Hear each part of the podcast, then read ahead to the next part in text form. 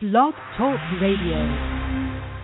Welcome, one and all. This is Robert Rogers. I'm the founder of Parkinson's Recovery. We've been in existence since 2004, dedicated to provide information, support, and resources to individuals who currently experience the symptoms of Parkinson's disease and their family members.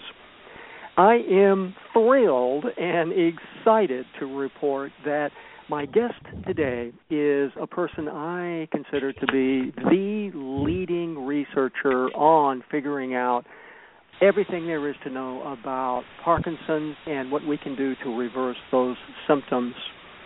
Dr. Laurie Mischley was on the radio show in 2010. It is, by all accounts, one of the most popular shows listened to week after week, even today, by many, many, many individuals, thanks to the over 2,000 listens to the radio shows over the period that we've actually been airing them. Dr. Mischley, thank you from the bottom of my heart for taking the time to be a guest on the radio show today. It is a pleasure to be here. That's quite the introduction. Thank you. Tell us all about yourself. Ah, okay. So uh, this started for me in a chemistry class at a community college when I learned about Linus Pauling. He was, um, I learned at the time, he was the only person in history to win two unshared Nobel Prizes. And um, the name of the article I was reading in Scientific American was A Man 10 Years Ahead of His Time. And that piqued my interest. And so I started studying him and what he was all about. And the way that this Scientific American article went was here's this guy who has had four very unconventional ideas throughout history. And three of them, um, in spite of everyone laughing, turned out to be correct. The world was wrong and he was right and the article said, you know, it's it's unfortunate that his fourth idea that nutrients are playing a huge role in psychiatry and neurodegenerative diseases. Um, too bad he's wrong about that whole vitamin mineral nutrition thing. Ha ha ha. And so that just struck me as as low hanging fruit. Here was this man I thought was brilliant, I respected, who was pointing us in the right direction, and everything he was saying really w- was hard to argue with. Um, we didn't have the science to support it all, but what he was saying made sense. So that that was when I switched my career from pre med to nutrition. Nutrition science was my undergraduate work at Penn State, and then when it came time to go to medical school, I really was motivated to learn more about nutritional medicine. And Bastyr University had what I considered to be the best nutritional medicine program in the country. So I did my medical school work here, and I graduated as a naturopathic physician in 2001. And from since then, I've had a nutritional neurology based private practice in Seattle's University District. And then in 2010, I got an award from the NIH to leave practice and go into research. Uh, what the government was saying was that um, we had thousands and thousands of years of people using these herbal therapies, acupuncture, nutrition, but every time conventional medicine attempted to study it, um, we weren't seeing there was incongruence between the results we get in the lab and what historical use suggests. And so my job, really my assignment through National Institutes of Health was to come up with a better way to study complementary and alternative medicine. You know, the point of an RCT is to, you know, find out is this one little factor going to make the difference between progression and not and that is just not serving Parkinson's disease well. So my job was to come up with a better way to do research, and so they um, gave me this award. And during my five years of this award, I I got a master's in public health in epidemiology at University of Washington, and in February I'll be defending my PhD in nutritional sciences from University of Washington. Oh, how exciting! Congratulations to you. Thanks. Can you clarify the difference between food, diet, and nutrition? Yeah, that's one of my favorite topics to tackle because people really do jumble them all up in their heads and assume that they're one and the same. Nutrition really is the study of the human dependence on our environment. I mean, um, you know, oxygen. Every breath you take is is our bodies obtaining nutrients from our environment. So there I, I often joke that we are parasites of the planet. without sourcing certain ingredients from our environment, we die. I mean, every second of every day, and certainly every 24 hours, we need to obtain from our environment water, air, calories, protein, vitamin C, and the list goes on and on. And so, the study of nutrition is the study of trying to figure out what is it that humans need to to get from their environment in order to optimally survive and thrive. Diet is what you choose to put in your mouth. You know, what do you choose as your meals and, and your source of, of food? Um, food gets to be very, very confusing. Um, you know, at its at its lowest level, it's something that makes you stop feeling f- hungry. You know, as long as it makes you full, it can be considered food. There are a lot of things that we put in our mouth. You know, you can drink a Guinness and feel full. You know, I think there's a lot of debate. It, it does that is that food? Is that nutrition?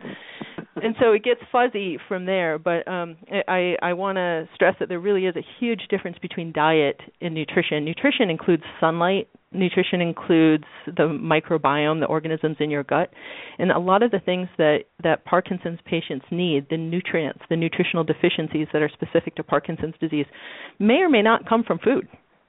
So that that's really the biggest distinction to make there. What do we know about nutrition in Parkinson's disease? A lot. We know a lot more than I think we use.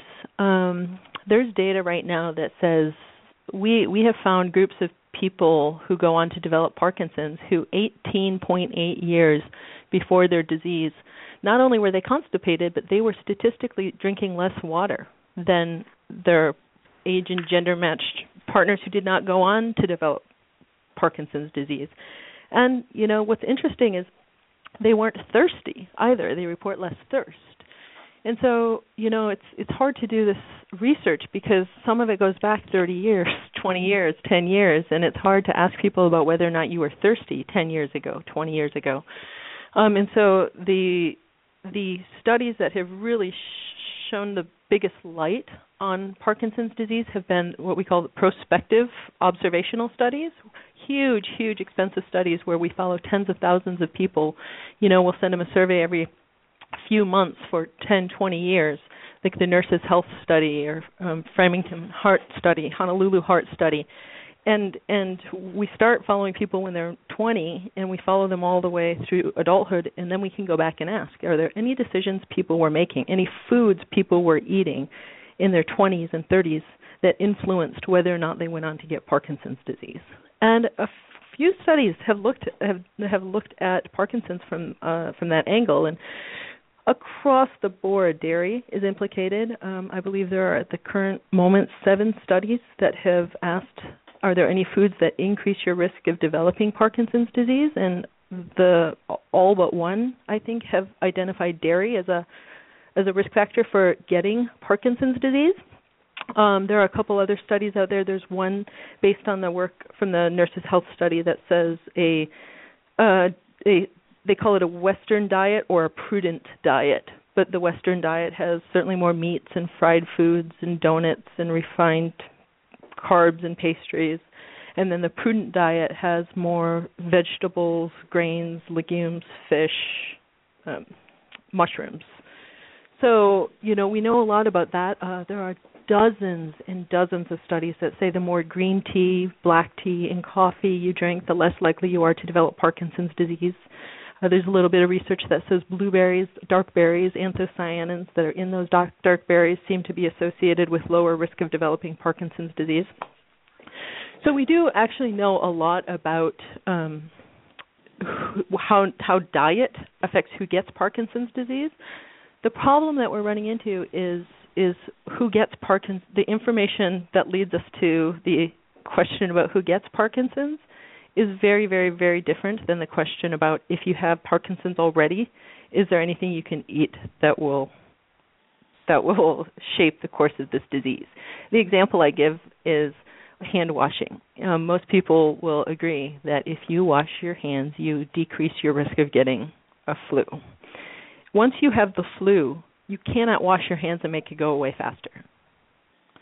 So, just because there are some variables associated with getting Parkinson's disease doesn't necessarily mean that if you do more of it, if you stop drinking dairy right now, get all the dairy out of your diet, start eating blueberries and drinking green tea, that that will slow your Parkinson's disease. So that's that's where the information is lacking. That's why when you're a Parkinson's patient and you ask your neurologist, "Hey, does diet matter? Is there anything I can do?" He or she is really accurate when they say there there's no data that says changing your diet now will make a difference there's no data that says it won't. It's just we haven't looked. So we do have a lot of information about who, how diet affects who gets Parkinson's. We have a huge lack of information about how diet shapes Parkinson's once you have it. When it comes to Parkinson's disease, why do we suspect nutritional deficiencies? Well, for a lot of reasons. I mean, you know, first of all, I think there's a lot of evidence to suggest that anybody, um, all elderly people, are at certain risk of nutritional deficiency for a lot of different reasons. Um, and so I think that there's just this this inherent being human and caring for an aging population where we know that if you are over the age of you know really 30 40 50 you are much more likely to have b12 deficiency you know and it doesn't mean that everyone over a certain age needs a B12, but it means that a good clinician needs to to be on the lookout um, as as populations age, and Parkinson's really is a disease of of the of aging. So I think there's that general thing. Um, the vast majority of people with Parkinson's are on medications, uh, levodopa in particular, and you know it, levodopa is natural. I I like levodopa. I encourage patients to use levodopa, but it depletes the body of some really essential B vitamins. And so, you know, I, it's not as simple as thinking you can take your pill and your problems go away. I mean, you may help one set of problems, but it's often that you're causing a different set of problems. And so, if people are on levodopa, there is there's no question that levodopa depletes your body's ability to use and absorb folic acid. So, so that uh, those sorts of drug nutrient interactions put people with Parkinson's at particular risk of nutritional deficiency. And then and then there is this whole idea of you know people with Parkinson's disease are are facing what I'll call a metabolic nightmare. You know, there is so much inflammation and degeneration, and as you, as as cells are dying, your body's trying to clean them up and recycle misfolded proteins, and the the increased free radical burden and loss of cells alone creates higher metabolic need. So so as cells are dying, you know, we can see more free radical stress. And so as as free radicals increase due to this degenerative process, it's it kind of makes sense that your need for antioxidants to quench them is also going to increase. And so this is where we kind of creep into this field of conditionally essential nutrients. You know, we we know that that women who are pregnant need a little bit more folic acid. We know that burn victims need more protein. I think what it's time to do now is ask what is it that people with Parkinson's need? We know that they have nutritional requirements above and beyond somebody their age who doesn't have Parkinson's disease, but nobody has really clearly defined what those nutritional requirements are. Well, so if the science is so strong and so great, why hasn't there been more research done on nutrition in Parkinson's? Well, I think you know, I think there's a there's a quote that I'll get wrong where first people say it isn't true, then they say it's true and not important, and then they say it's true and important but not new.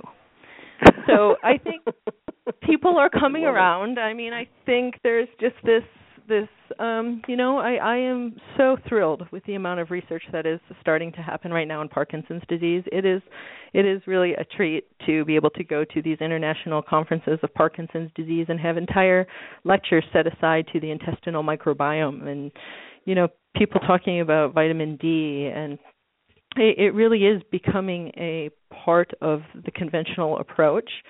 Um, but I think I, I think it's it's hard to study. I think that um, there's certainly a financial component to it. A lot of the research that is done in medicine is done by pharmaceutical companies or or um, you know, instrument companies for, for surgical procedures and things, but there's usually some financial motivation. I mean, obviously, even even pharmaceutical companies are hoping to benefit patients. You know, I'm not I'm not accusing them of being only financially driven, but if you have a patent on a novel molecule, um, you can invest.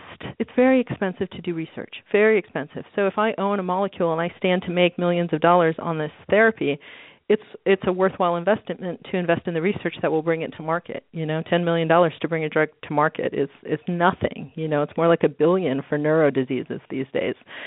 And so so there are international laws that say you can't patent naturally occurring molecules. I can't file a patent for water for dehydration. You know, I can't patent vitamin C for scurvy.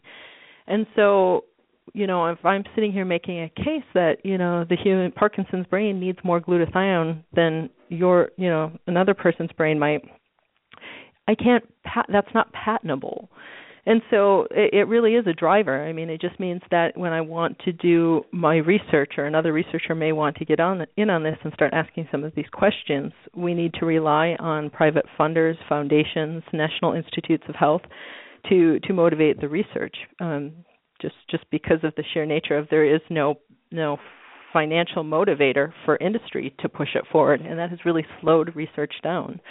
Um, the other reason is that it's really difficult to research. Uh, nutrition nutrition research is very upstream, and you know we are in the habit of of you, you know just as cardi- uh, smoking causes lung cancer and cardiovascular disease.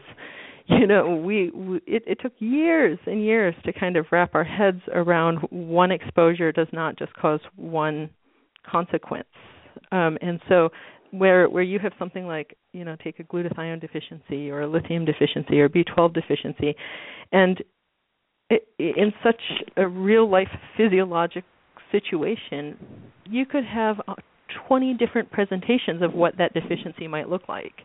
And that makes it really difficult to describe nutritional deficiencies, to screen for them in the clinic, and to predict who might benefit from repletion. I'd like to ask you to discuss some about the design of studies. If the gold standard, uh, randomized, controlled trials, really isn't going to work, what are our options? Right. Well, there are a lot of options. There are a lot of options, and you're right. The RCT, um, while it may it may serve some studies, sometimes in some ways, um, it, it doesn't serve Parkinson's disease. You know, we've known about Parkinson's disease almost 200 years now. Was it was the first description, and we to this day still do not have a single therapy that reverses this disease, even stops it from progressing. Not a single one, and so you know, I think I think that at some point you have to say, listen, if we are investing all this money, all this time, all these brilliant people with great brains are all looking at it like this and we're not getting anywhere, we're not getting the answer we're looking for, maybe it's time to look at it a little differently. And and I think that it's just really important for for me to call out two really dis- critical limitations in the RCT um, before I go on to where are some of the alternatives. But randomized controlled trials, it, it, what you try to do is get a group of people as similar as possible and split them in half or into groups. And and the goal really is to make all these groups exactly the same. And the only thing that difference differs between the group is the single thing that you're the variable that you're investigating. So carrots, you know, everyone eats all the same foods all the time. They're, the dream RCT would be, you know, a very similar group of people, and one group eats carrots, the other group doesn't eat carrots, but they're otherwise identical. That would help us answer: Do carrots make a difference or not? And for something like Parkinson's disease, I mean, we don't even know you have the disease until it's already 10 years underway. So by the time you start getting symptoms, you know, th- this this is you know, it, it has now reached a point in your substantia nigra so that you're experiencing the motor symptoms, but this has been going on for a very long time. So what we end up studying is are, are some of these dominoes that are way downstream, and so RCTs, um, you know, the other thing is that people are so different. You know, rather than you know, when it comes time to figuring out is what we're learning in a study going to work, um, it often doesn't translate to clinic. Real people, all of the all of the studies we do on disease modification drugs are done in people who are not taking medications, and yet over 80% of people with Parkinson's are on meds. So we don't know, you know, does what happens in what we see in a clinical trial setting in that type of study actually translate to the real live person who's out there trying to make good decisions. So the trials that we've been using are really um, not not working for us. So alternative study designs are available, and they're not they're not wacky, unconventional ones. I mean, we have never done a double-blind, placebo-controlled trial on smoking and lung cancer. I mean, what that would mean is you give you find a 100 people and you force 10 of them to smoke for 20 years, pack or two a day, and don't let the other half smoke for those 20 years. And we see if we can see a statistically significant difference in who develops cancer.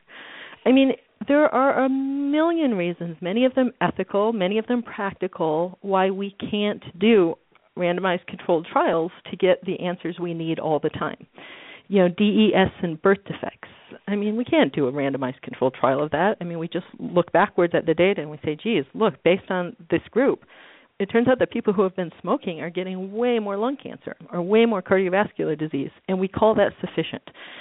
So I think it's really important for researchers to to realize that this idea of a gold standard is really a bunch of hogwash. I mean, the best study design or the best outcome measure for a trial is the is the design that best answers the question that you want answered. And so, you know, for a lot of our purposes, you know, we've done some very clever study designs in terms of of taking things away from people. I've done a lot of natural history studies. This this CAM Care study that we're doing here, I, I think, is the one I'm most excited about, and most proud of. Where we're taking, we're looking, asking anybody from anywhere in the world to log on, and once every six months we send an email and we ask you who you are, how you are, what are you doing, what are you eating, do you have a pet, do you go to church, do you exercise? If so, what kind? How much money do you make? How far away do you live from a highway? And we ask all these questions about um, people's lifestyle choices. And every six months we ask who are you, how are you, what are you doing? And and what we are starting to do is piece together this picture of huge amount of diversity. I mean, there are people who are in a wheelchair within 3 years. There are people who are 35 years into this disease who are still rating their quality of life as excellent and hardly handicapped by this disease at all. And so we are finally starting to map out this huge amount of diversity and rather than try and design these studies that do away with the diversity, we're taking advantage of it.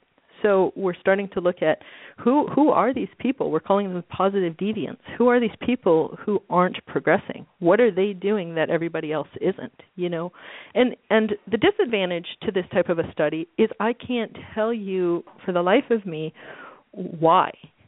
I mean, it it the the once the analysis is run, we may learn that people who don't progress have a pet stand on their head and eat cucumbers. and you know and and that may or may not be the case. I mean we just don't know. But but all this is doing is telling us hey here's where to look. It's turning on the lamppost and saying listen we can't explain what's going on or why it's going on but we can say that the people who aren't progressing the people who are doing the best 10 20 30 years after their diagnosis who are still rating their quality of life as good or excellent um who are they? Let's let's figure out who they are and what they're doing so, Dr. Mischley, it sounds like you are really looking for participants of all ages, all conditions, all experiences from across the world.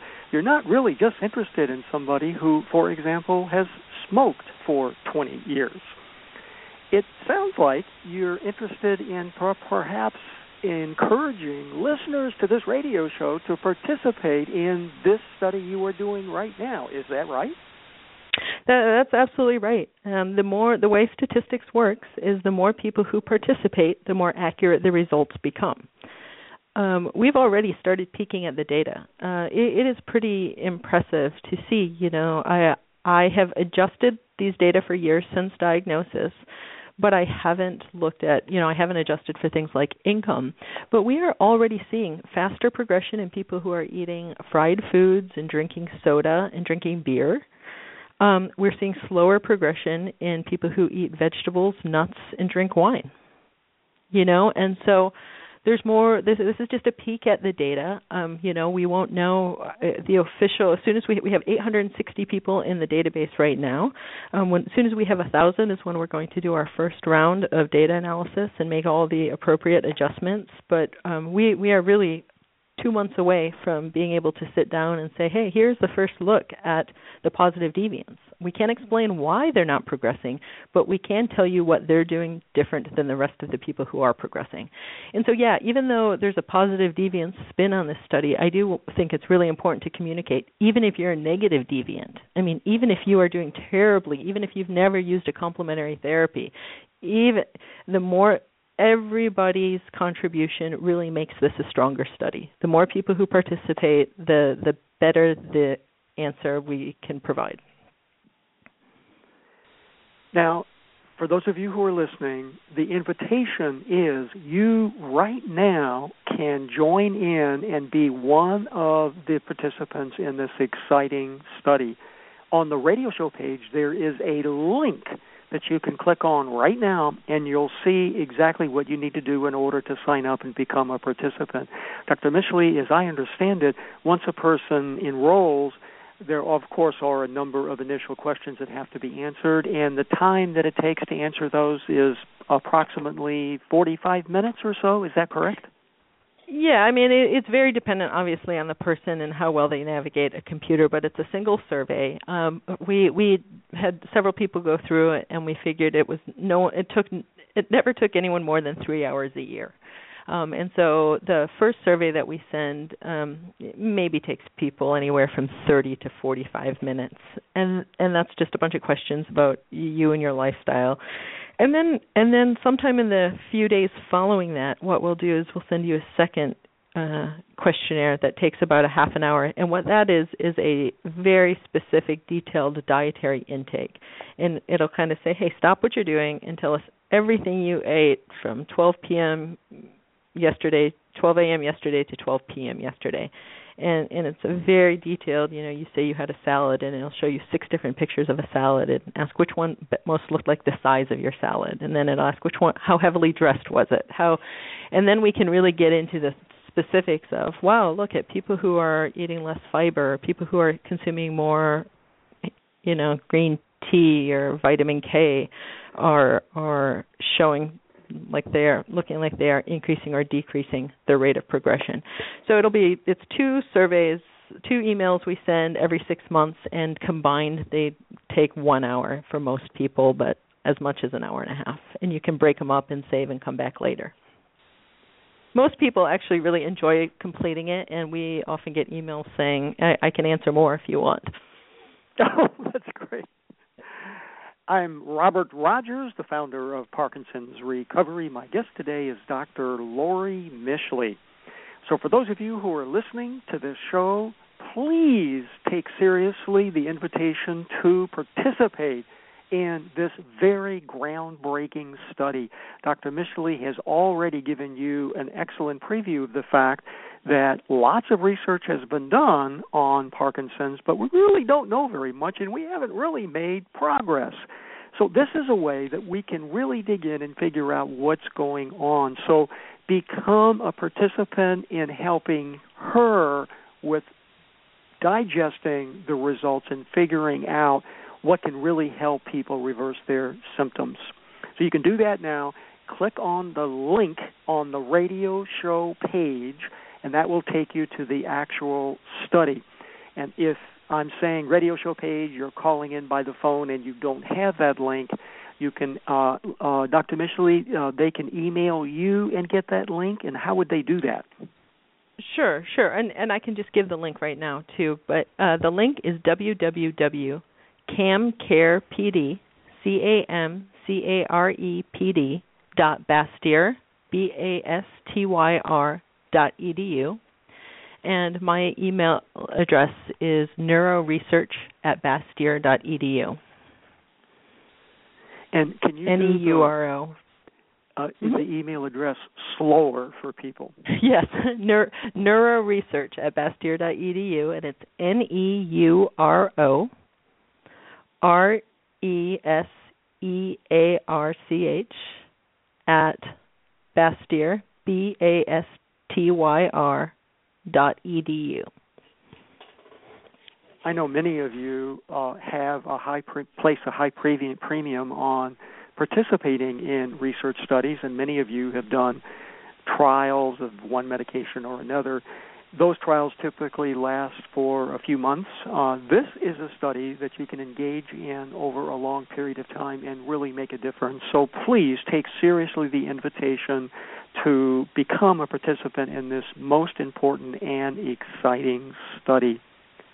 Dr. Mischley, can you talk some about how study designs really are evolving given the limitation of this gold standard supposed uh, way of doing studies and, and what you were doing differently? Yeah. Um, so uh, as I mentioned, you know, we don't we don't learn that about Parkinson's disease that someone doesn't learn about their diagnosis until the disease is a decade underway. Um, and so we didn't know that when all of the outcome measures that, that we're currently using, the Hoehn Yahr, the UPDRS, I mean these outcome measures that we've been using in clinical trials for decades, when those outcome measures were developed, we didn't know that the motor symptoms we were seeing were as downstream as they are. And so if the goal is to conceal the motor symptoms, which is fairly effectively done with dopaminergic therapies, these outcome measures are all right. You know, you take your meds and the symptoms improve. And um, the problem with that is is they don't they don't show us if there are improvements upstream. You know, for instance, I do research on intranasal glutathione, and one of my study participants a couple years ago turned in a journal. Um, she ended up being in an active arm for the phase one trial of intranasal glutathione, and her journal entry was so amazing. I mean, over the course of a week, you know, she uh, we asked the question, "Have you noticed anything related to your Parkinson's since being in this trial?" And her journal entry over the course of a week keeps saying, "My handwriting's better. My handwriting's better. Better handwriting." And you can just see her handwriting getting better and better over the course of a week. I mean, it's visually obvious to anyone. And so she's noticing it. We're we're objectively seeing it, and yet according to the outcome measures that we used in clinic nothing changed. You know because because her her tremor was still there because you know she was still having medication side effects because she was still you know whatever else she was experiencing her scores didn't change. And it really drove home how how you know it's one it's it's one hard enough task to find a disease modifying therapy that works we're making the task exponentially harder by not having an outcome measure that detects improvement when it exists. And so, you know, while I've been working on on these kind of black and white, straightforward study designs about, you know, does intranasal glutathione slow or you know treat Parkinson's symptoms in a randomized controlled trial, you know, I've also been uh, on the other side evolving our assessment tools so that we're better able to detect change. So um, there is something called a PRO-PD, Patient Reported Outcomes in Parkinson's Disease. Um, I think I may have sent you a link to that, but for those, if I didn't, and for those who are interested, the website is www.propd.org, P-R-O-P-D dot O-R-G.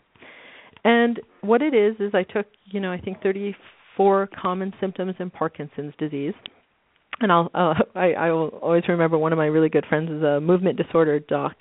And as soon as I said I I took 34 common symptoms of Parkinson's his mouth kind of dropped and said wow that that alone is is an evolution in research that we are acknowledging that there are 34 symptoms in Parkinson's disease. I mean, clinicians know that there are, patients know that there are, but that's not how how the measures are set up and so it, it takes 34 common symptoms in Parkinson's disease. It takes two or three minutes to complete. You just go through a list, and there are all these slide, you know, slider bars. And if you don't have the symptom, you press towards the left, and if the symptom is severe, you press towards the right.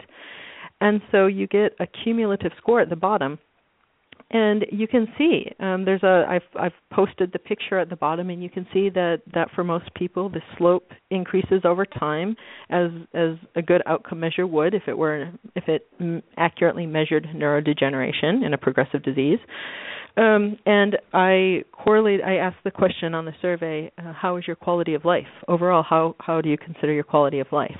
And you can see on the propd.org rating scale um, how those numbers correlate. You know, and people who have a score less than 500 are are really calling their quality of life excellent, whereas you know people who have a 2,000 are are saying it's very poor. And so, what I've been trying to do is increase the um, the communication between patients and researchers and providers, so that that we can start to tease out, you know, maybe symptoms all in all you know it may be that the therapy that we're giving maybe it's vitamin c maybe it's you know who who knows you know um turmeric. It it may be that it doesn't do diddly squat for the tremor but it it does improve people's anxiety and depression and constipation. And so what this scale does is allow us to start to tease out some of those those details. Um, and it's also been a very useful tool for a lot of I, I patients. People will fill it out before they come into their clinic visits. And it's really nice to be able to look at their their printed score sheet and and in a glance I can identify their problem areas and what do we need to address and work on to get their score lower.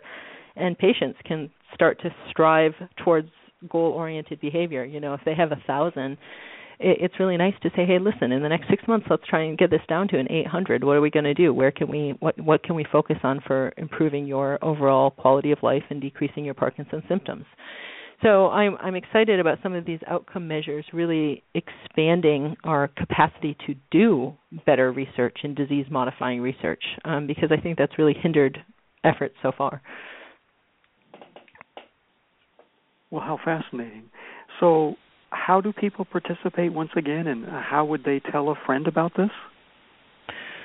So, so there are two different things here. I mean, so the CAM Care website, if you if you just type in CAM Care Parkinson's um, to any search engine, it'll pop right up to the Bastyr website. That'll take you to to the study. When you get to the Bastyr website, there will be a little um, a, a description of the study, and off to the right there's a box that has two links to it. The first one is your consent form. We ask you to open it up, download it, read it, and really be informed about what what we're asking of you in terms of participation. And then the second link is to the survey itself. And the survey starts out by saying, "Hey, first thing we want to do is ask, did you read the consent form and do you understand what the purpose of this study is and how to contact me if you have any questions?" But um, and then you're ready to go. You're in. You've started. Cam, Care, and PD. Well, that's and then so cool. um, for those and and for those who who in addition either don't want to participate in the in the prospective clinical trial or um, would like to do so more often, that propd.org um, patient that that is that is not linked directly to the study. So if people just are going into their physician's office and want to be able to give their physician a summary of their their Parkinson's symptoms, they can go to propd.org and print that out. You know, take that survey and once once the score pops up at the bottom, they can print that out and bring that into their providers and and that's something that people are doing without necessarily needing to participate in the longer term study. If you'd like to be able to ask Dr. Mischley a question and you called in here to the show, simply push the number one on your phone dial, and that'll let me know that you'd like to be able to connect in and talk with her directly. Where can we go to learn more clinically? Um, so that's a really good question because you know naturopathic physicians get excellent, excellent medical clinical training in medical nutrition. Um, neurologists, you know, conventional docs get excellent training in neurology, but it, it is rarely that you find crossbreeding between the two fields, and it's happening more and more often all the time. Um, there are a lot of as I said, there's a lot of growing interest within the movement disorder community. Um, Institute of Functional Medicine has run a couple neurology conferences, and so I would say that any any provider, MD, ND, nurse practitioner, DO who attended any of those conferences and has done some continued education specific to nutrition and neurology is somebody I would trust and go to. Um, the World Parkinson Congress is coming up in September in Portland, Oregon, and I am thrilled to see the lineup um, that they're putting together. There is going to be a very, very strong presence of nutri- nutrition presence at that conference. Um, it, it's it is more than I could have ever hoped to see in this quickly. Um, they have really taken the they've heard people's desire to learn more, hear more, and providers' desire to learn more. And so I don't know if your listeners all know this, but the World Parkinson Congress is one of the very few conferences that is open to both mark, uh, providers and patients. And so there are usually three plus 3,000 plus people that go to this conference, and it's really neat to have providers and patients sitting next to each other listening to the same cutting edge lectures and learning together and asking questions side by side. And so the September 2016 conference in Portland um, is going to have a, a whole day devoted to nutrition before the conference, and there there are an impressive number of diet and nutrition related lectures throughout the entire conference. So I think things are really going to be um, changing a lot in the next couple of years as as more and more people dive in and have access to this information. Who are the clinicians trained in nutritional neuroprotection? Right. um, like I mean, uh, there there is no there is no official field. Um, you know, I have I, I first found my my a group of people with similar interests at the orthomolecular medicine conferences. There's a orthomolecular medicine conference that um, goes between Toronto and Vancouver every year. This year it's in April. Um, up in Vancouver, Washington, it's it's the International Orthomolecular Medicine Conference, and so you know that's that always has a great turnout, a very international turnout. A lot of Canadian, European, U.S. providers who are all interested in better understanding nutrition and brain health. And so I'll pre- be presenting there on on a lot of this research nutritional neuroprotection and in particular I'll be unveiling some of the results of the positive deviance study there this year. So that'll be in Vancouver.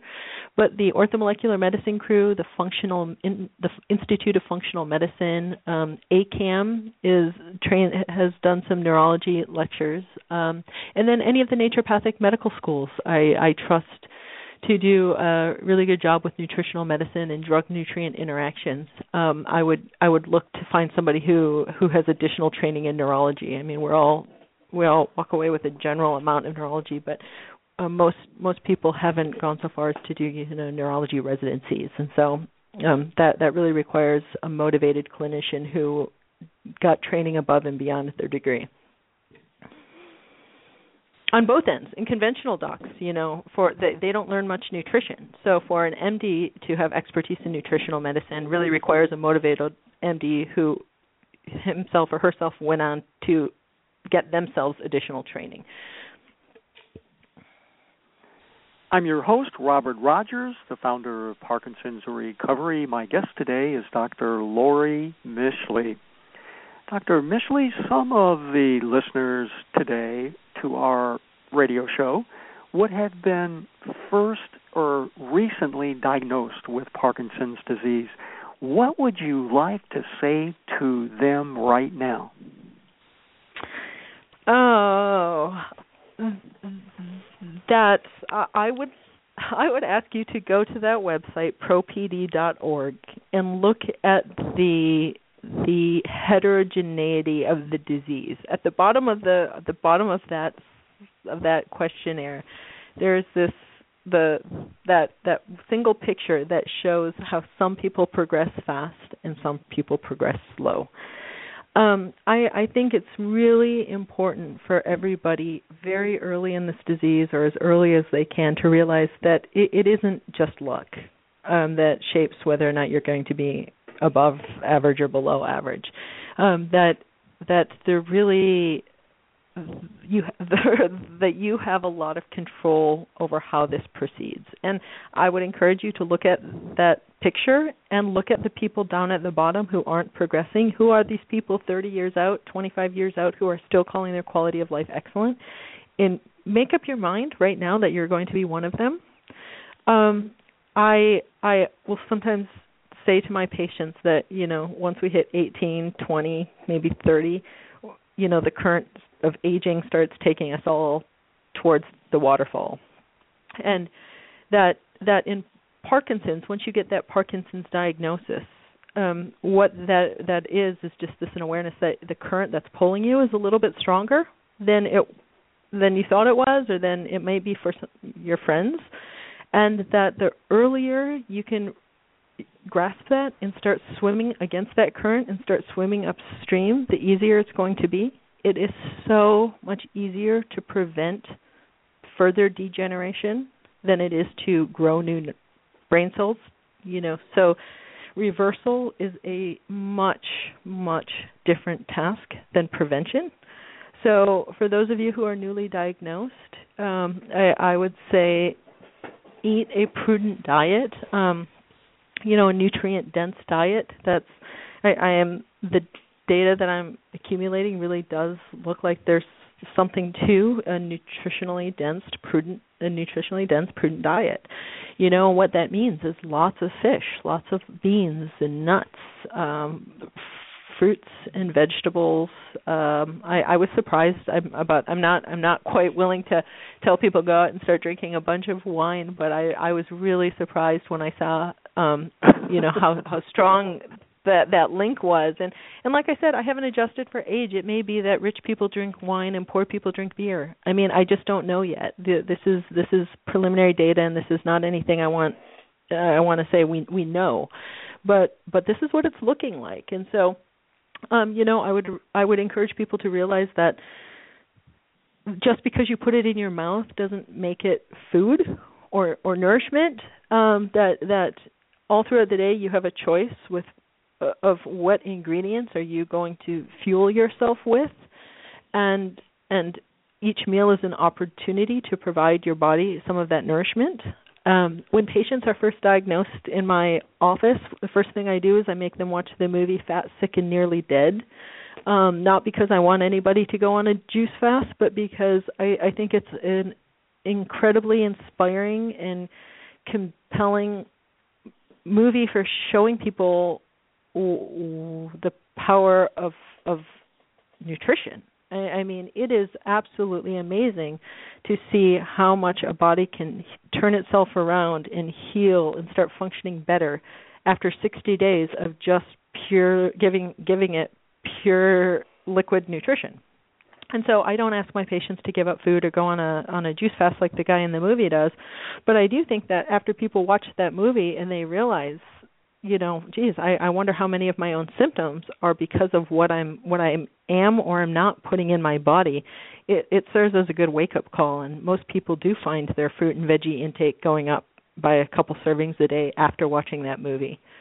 Um I think some of these more popular books like Grain Brain and um some of Patrick Holford's work on diabetes uh really do are, are fairly helpful to people with Parkinson's. I think some of the concepts are very applicable, and I, I do think people should, you know, there's no reason to entirely become paranoid about carbohydrates, but absolutely getting processed foods out of your diet, making sure that your hemoglobin A1C is low. You know, you should be getting blood sugar checks every year. You know, he, hemoglobin A1C, not just glucose you know you should be getting you know annual labs looking at homocysteine you know that that that will go up as a nutritional side effect of the levodopa. So I, I think early on in the disease, deciding to to really be aggressive and take responsibility for your health care and demand, you know, some some some education and some blood work that that your your doctor may or may not be able to provide but if he or she can't you know you're going to have to find it for yourself. You know there are some books that have been written you know Monique Giroux just um last week published a new book on on optimal health with Parkinson's disease and has a whole bunch of great stuff on alternative medicine in there nutrition and drug nutrient interactions. I have a book from you know maybe 2010 now that um, is is more outdated than what she just put together, but I, I think there are a lot of resources out there with people pointing you in the right direction and helping you realize that that it's not true. You know, many people tell me that their physicians when they're diagnosed say, you know, sorry, this is an irreversible progressive disease and there's nothing more that can be done. And i i just don't buy that. It's not what i've seen. I i believe there is a ton that can be done and a ton that you can take and a ton that you can eat that really will make a difference in your health and well-being. And it's not all nutrition. I mean exercise makes a huge difference in progression not to mention depression and anxiety. So um, I would encourage everyone to be really empowered and stubborn and bullheaded about what this disease is going to mean to them in their life and um, decide early on that they want to be a positive deviant and figure out how to begin the journey of making that happen. I have had so many discussions with individuals over the last decade who basically say, I just received my diagnosis or recently received my diagnosis of Parkinson's disease, and my doctor said that it's degenerative. Can you mm-hmm. again clarify what your reaction is to that statement? Well, you know, I just asked a patient came uh, last week. They said, you know, I I've been working with this person for a couple months now and and probably 3 months and you know initial initial hey this i'm i'm feeling better. My this symptom's better. That symptom's better. And then over the last couple of months you know what has happened is this person has realized that they they they started feeling bad. And when they described their symptoms of bad i said you know what? Cut back on this med and cut back on that med. And sure enough they started feeling oh thank you. That was it. I was just on too much medication you know and a month later same thing happened you know. I've had three good weeks but all of a sudden you know i'm falling asleep during the day. I'm getting this terrible daytime sleepiness. I'm starting to uh, get dyskinesia when i didn't have it before. And i said you know what? Cut back on that one and cut back on that one. And so here's this person whose symptoms are improving. They feel better today than they did three months ago and they're now on less medication than they were on three months ago I I cannot I don't have the research tools to be able to tell you that I have done anything to this person's neurons. In terms of the the word neurodegenerative is really, you know, a, a laboratory, you know, did you prove that you protected a neuron? Um and I can't say that. But what I'm seeing does look like in some people there is a capacity to reverse this disease. This isn't a one way course where it just keeps getting worse and worse. I see clinical examples all the time where people come in and say, I changed X, Y, and Z, and I have to tell you, I feel so much better than I did two years ago. So I, I can just say from clinical experience, you know, I'm, I'm not dangling a carrot. I'm not telling you I know how to cure the disease. I don't. Um, but I'm. I will say that in my 12 years of of clinical experience, I have lots and lots and lots of examples of people who come in and say, I, I am doing better than I was a year or two ago with either no increase in meds or even a revert decrease in meds. And that's fun. That's neat to see, and that makes me really convinced that this need not be a degenerative one-way disease. I mean, as long as there are people who are reversing it, I, I call this potentially reversible. I see on the control panel there are just a large number of people who've called in and are listening either through Skype or with their phones. This is your last chance. If you'd like to be able to connect and ask Dr. Mischley a question, signal to me here that you'd like to be able to uh, connect with her by pushing one on your phone, and we'll be happy to connect you to her. I want to put a personal plug in to uh, you who are listening to be sure and acquire Dr. Mischley's book, Natural Therapies for Parkinson's Disease. I have heard rave review after rave review of how helpful the content of that book actually is. There's a link to her book on the radio show page, uh, so you just click on that and you'll be able to get you'll be able to see a further description of exactly what is in that particular book.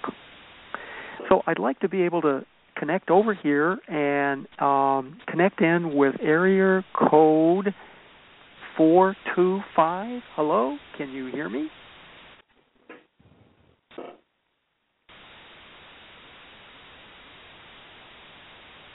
Hello, can you hear me? Area code 425.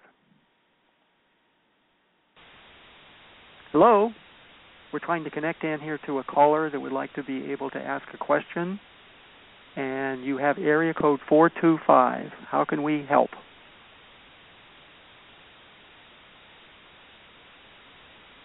Well, it sounds like we can't quite connect to that person, so we will simply say, sorry, we couldn't connect in. So, Dr. Mischley, you've talked about so many exciting discoveries, revolutions that you are really starting here with regard to discovering what it is that causes Parkinson's and what we can do about it. What is the one thing you would like listeners to remember about what we have discussed today?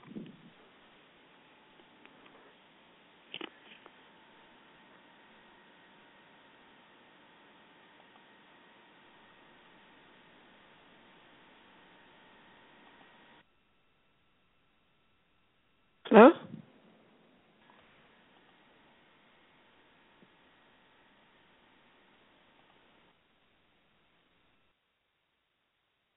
Hello, are you there? Dr. Who, Mischley? me? Yeah. I'm not Dr. Mischley. Oh, oh, sorry. And you didn't have a question? I do have a question. Great. I think we might have just uh, missed her fall off here on the radio show page. Um, Yeah.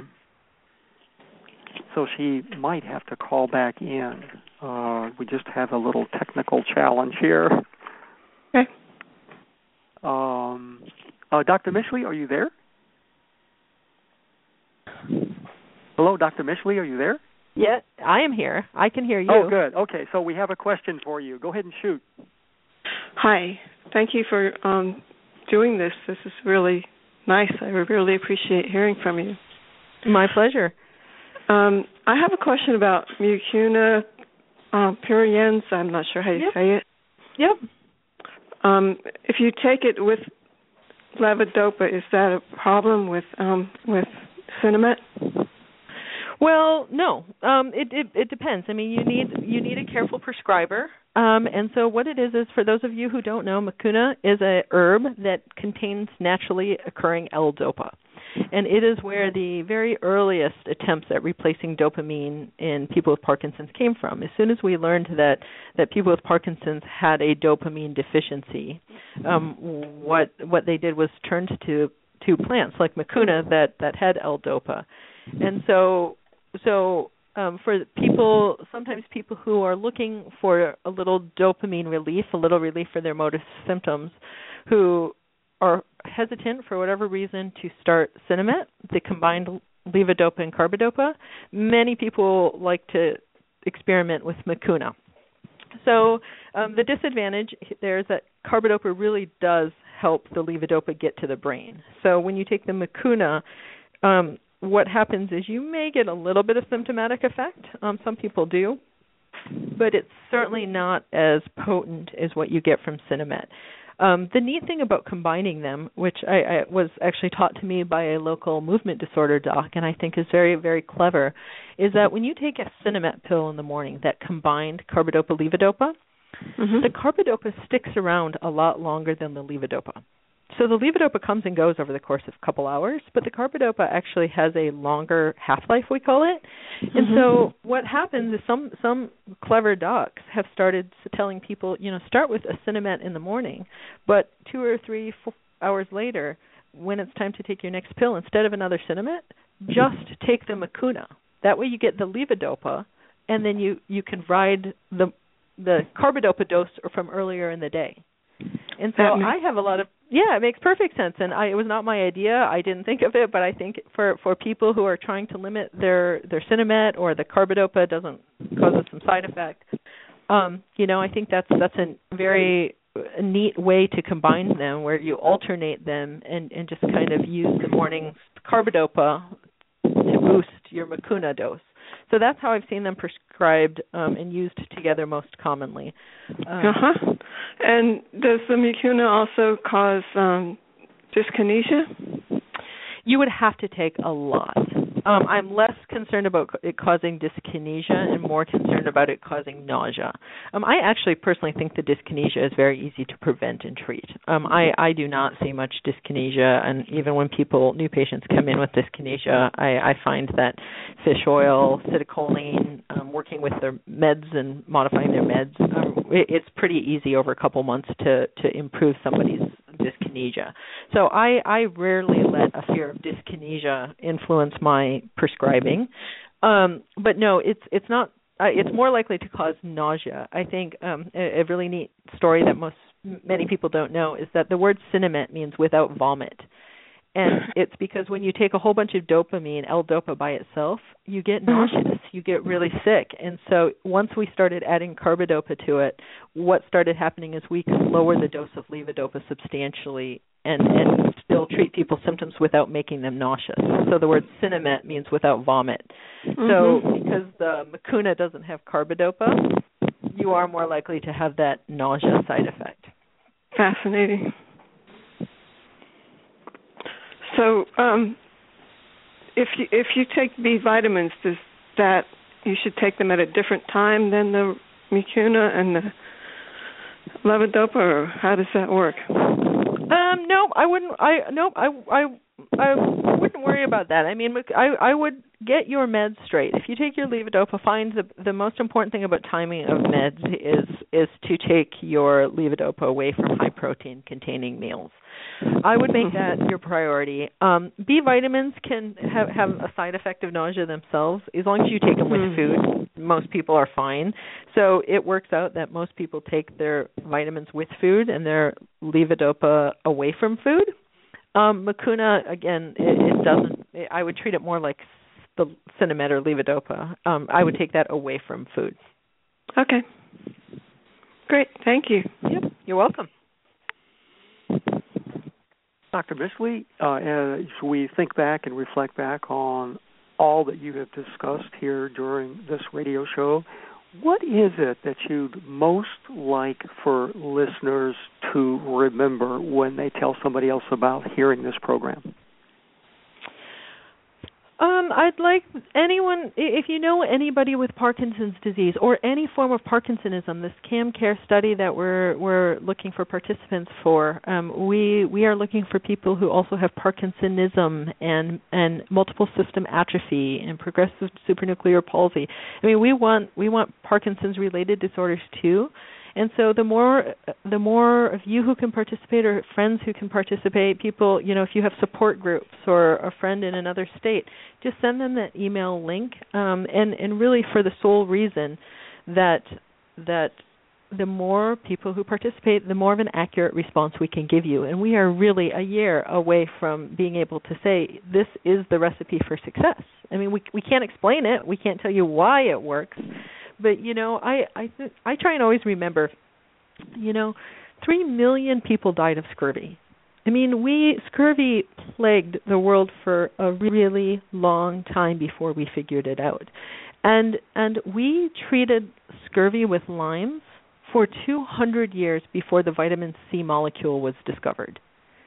You know, we can't sit around waiting for us to understand it before we move things forward for patients you know i think there's a time and a place where we say you know let's let the let the patients tell us what's working it doesn't matter if i the scientist understand it or not if patients tell me that drinking wine and eating vegetables is associated with a slower disease, then let's just start there. Let's start to design studies that say, hey, what if we have people change their diet? Can we slow the course of disease?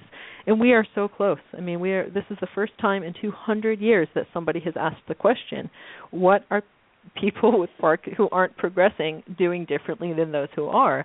And we are so close. We are less than a year away from being able to answer that question. It just depends on people with Parkinson's from around the world joining in the fight and participating.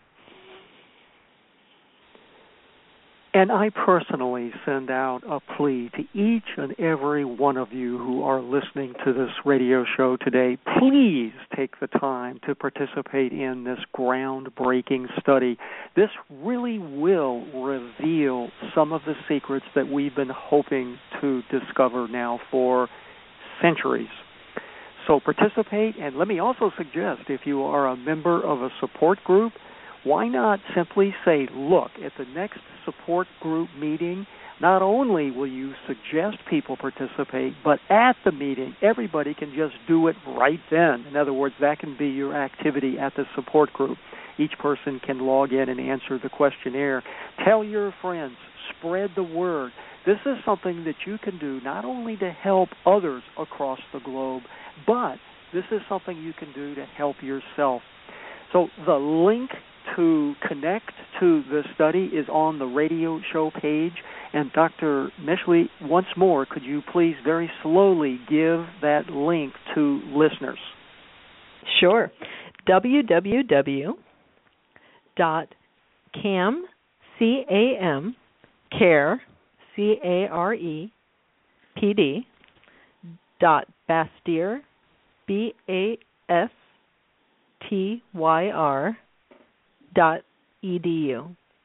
www.camcarepd dot bastyr dot edu. And if you go to any search engine and just type cam care parkinson's the Bastyr homepage will pop right up Dr. Mischley, from the bottom of my heart, I want to thank you for all of the incredible groundbreaking work that you are doing for people who currently experience Parkinson's symptoms. You are changing the world. Thank you so much for being on the show today. It's my pleasure. I hope to be back again. Well, we would be honored to have you as a guest any time of the week, month, or year. Thanks so much for being with us today. Well, thanks for all you do as well. Thank you. And that's what's happening on the shores of the Puget Sound, where all the women are smart, all the children are loved, and all the men are, of course, handsome. And thank you for connecting into the show today. It means that indeed you are on the road to recovery. Next uh, week, we will be having an incredible guest who will be talking about mindfulness. The person uh, who actually founded the Duke Parapsychology program. So get ready for a spectacular interview with a person who knows really what it means to be able to be mindful moment to moment. Thanks for connecting. We look forward to connecting with you again on the next show next week. Good day.